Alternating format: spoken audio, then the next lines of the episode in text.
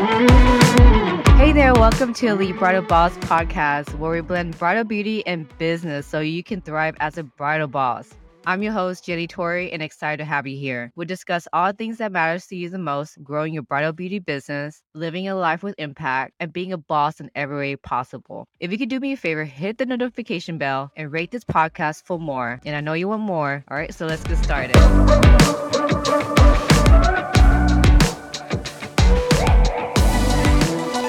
3 key success factor of a bridal beauty business.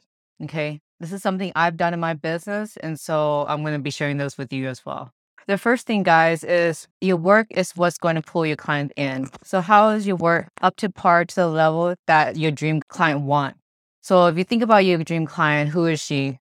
And what work that you have to output in order for her to pay. So you think about it. So if you think about your work and the work that you're doing, and if you look at the type of client that you want to attract, so you get those clients and you look how they're doing their makeup. Obviously, bridal is going to be not so much different. It's going to look like themselves, right? So for example, celebrities. Let's look how celebrities get their makeup done. Like J-Lo, Kim Kardashian. Look at their makeup and then look at your makeup. So you kind of want to see if that's the kind of client that you want to attract, then you want to make sure you hone in your skill set, because that's what's going to draw this client in. You'll still get clients come inquiring you regardless, because there's a lot of price shopping clients. But if you want those clients to actually pay, then you want to make sure that you're able to deliver the works, right? And then they're willing to pay for it. Does it make sense? Number one thing is that your work has to pull your client in. When you work, you look at Instagram, has to be cohesive. It has to make sure that doesn't have any questions, that the client won't have any questions what you do. So if they go to your page and they see a bunch of cut crease, when I say cut crease, I mean flamboyant colors, party makeup, just other things other than bridals. If there's anything outside, that means you're not specialized in bridal. You specialize doing other stuff. And so automatically they form a judgment. They just judge you based on the first 9 images that you have on your Instagram. So the first 9 images on your Instagram are the most important ones. They're the one that the client's going to judge quickly as far as what you can provide for them. So your work may be good, but they're still not sold on if they're going to pay you your premium price. Does it make sense? So next step is going to be your branding. Okay. So your branding is what's going to make them really pay your price. So once your work is good, up to par, then your branding is what's going to see if they're going to pay your pricing. So that's step number 2. That's another key success factor in your bridal business. So your branding, what is branding? Do you guys think it's a logo? Do you guys think it's your colors? Do you think it's all that? If you guys think it's your reputation, that's pretty much your reputation, number 2. Yeah, your branding is pretty much your reputation, how you present yourself and how you present your value, your mission. What they think of when they think of your name or your brand, when they see your page. So they usually come up to 1 or 2 words. So when someone look at your branding, if it's all cohesive, it's very professional. If they go to your website, there's so many different elements that build to brand. It's really hard to say one thing, but it boils down to the gut feeling. Whatever they say behind closed door about you is pretty much your branding. So, for example, myself, I always ask my brides, why is it that you booked me? Just 3 words. And the number 1 is professional. Number 2 is reliable. I'm very reliable. When it comes to delivery for my brides, nothing gets in my way. I have to deliver. I'm laser focused. I want to make sure I deliver exactly what I promised. I've always been like that since day one when I started my bridal business. Even before I started my bridal business, whatever I say, I'm going to do when I deliver my service. The third thing what they said about me is professionalism. Number 2 is reliability. And number 3, my work is consistent. It's good. They know that I'm going to do a good work. So top 3 of those things are what they think of when they think of booking J. Torry. But the values and the emotions I evoke is confidence. That's a number 1 thing that I highly value. But the main reason why people pay, open the wallets, is what they think. So those are the top 3 things people think of me.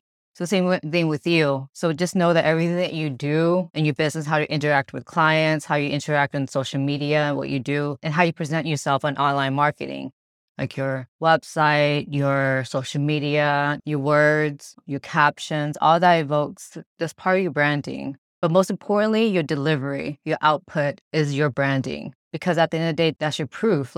You say what you offer, this is what you do, Now it's time to deliver. If you can't deliver, that's like the end part. If you can't deliver, then that leaves you a bad mark.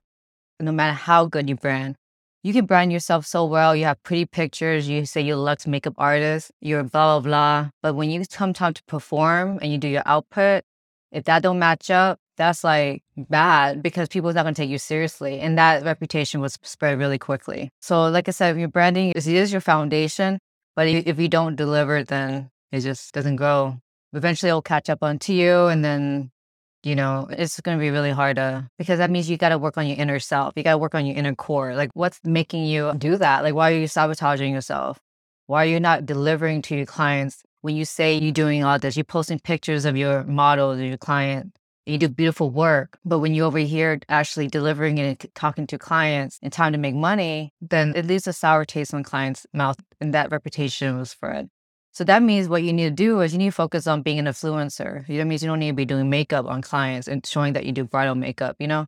Maybe you just need to be in your corner and start like just doing makeup on yourself and just be an influencer on products. So if that's your thing, then do that.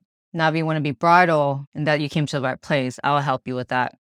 All right. So that's the second thing, right? Branding is so important. It has to be professional. It comes from your logo. The logo is a visual part of it, branding. But it does evoke emotions because each of those colors, your logo, your text, does evoke emotion. So all of those contributes to your clients, like how they feel about you at the end, right? But it's not just one thing. So the third one is your business is what's going to have them leave a review and tell other people. So having a business, meaning having a business operation, things that you do repeatedly over and over again, if you have that already mapped out, and on like have it basically outlined and have it templates already sent out so that way you can book clients in so the money can keep flowing in. So you don't have to repeat the things that you do. It can be automated. So as soon as you're done with bookings, you can have an automatic email goes out after a client done services with you. You can have an email sent out to them automatically asking for testimonials. And those testimonials are important because of those builds social proof. Like little things like that really contributes to the entire business so that way you can keep getting people coming in. So having a business structure, business operation in place, so that way you don't have to repeat yourself and work yourself to the bone will be really helpful in your business. That's just like one aspect, but business is very important. So branding makes it a lot easier for your business to work because without a brand, business works a lot harder. Business have to spend more money on marketing because the branding is not there.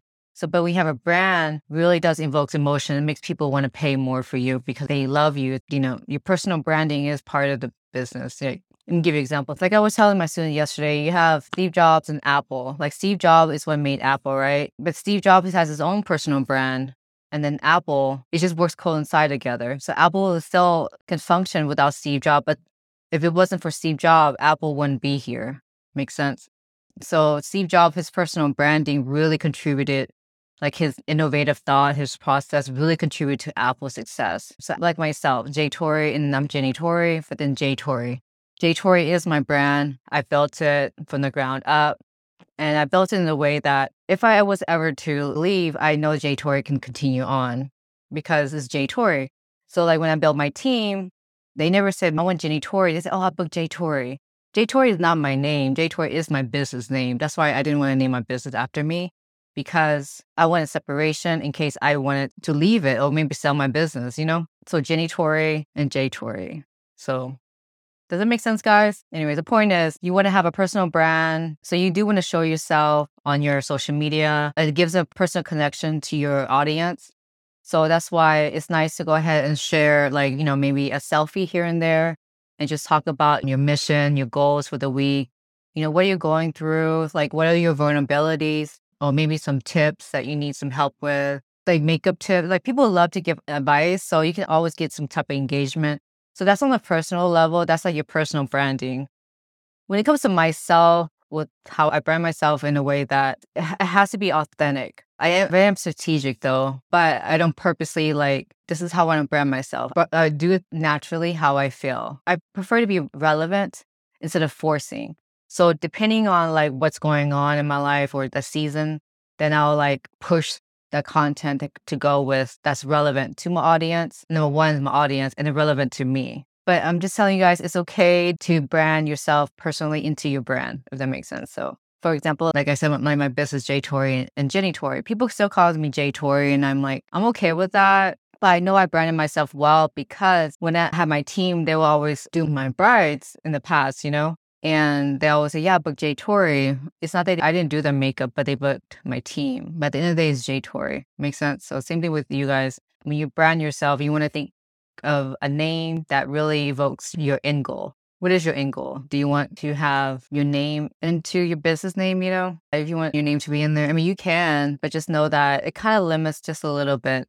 For example, if you do makeup and hair, then you don't want to just be like J Torry Makeup. Obviously, I have J in my Instagram, but that's not my business name.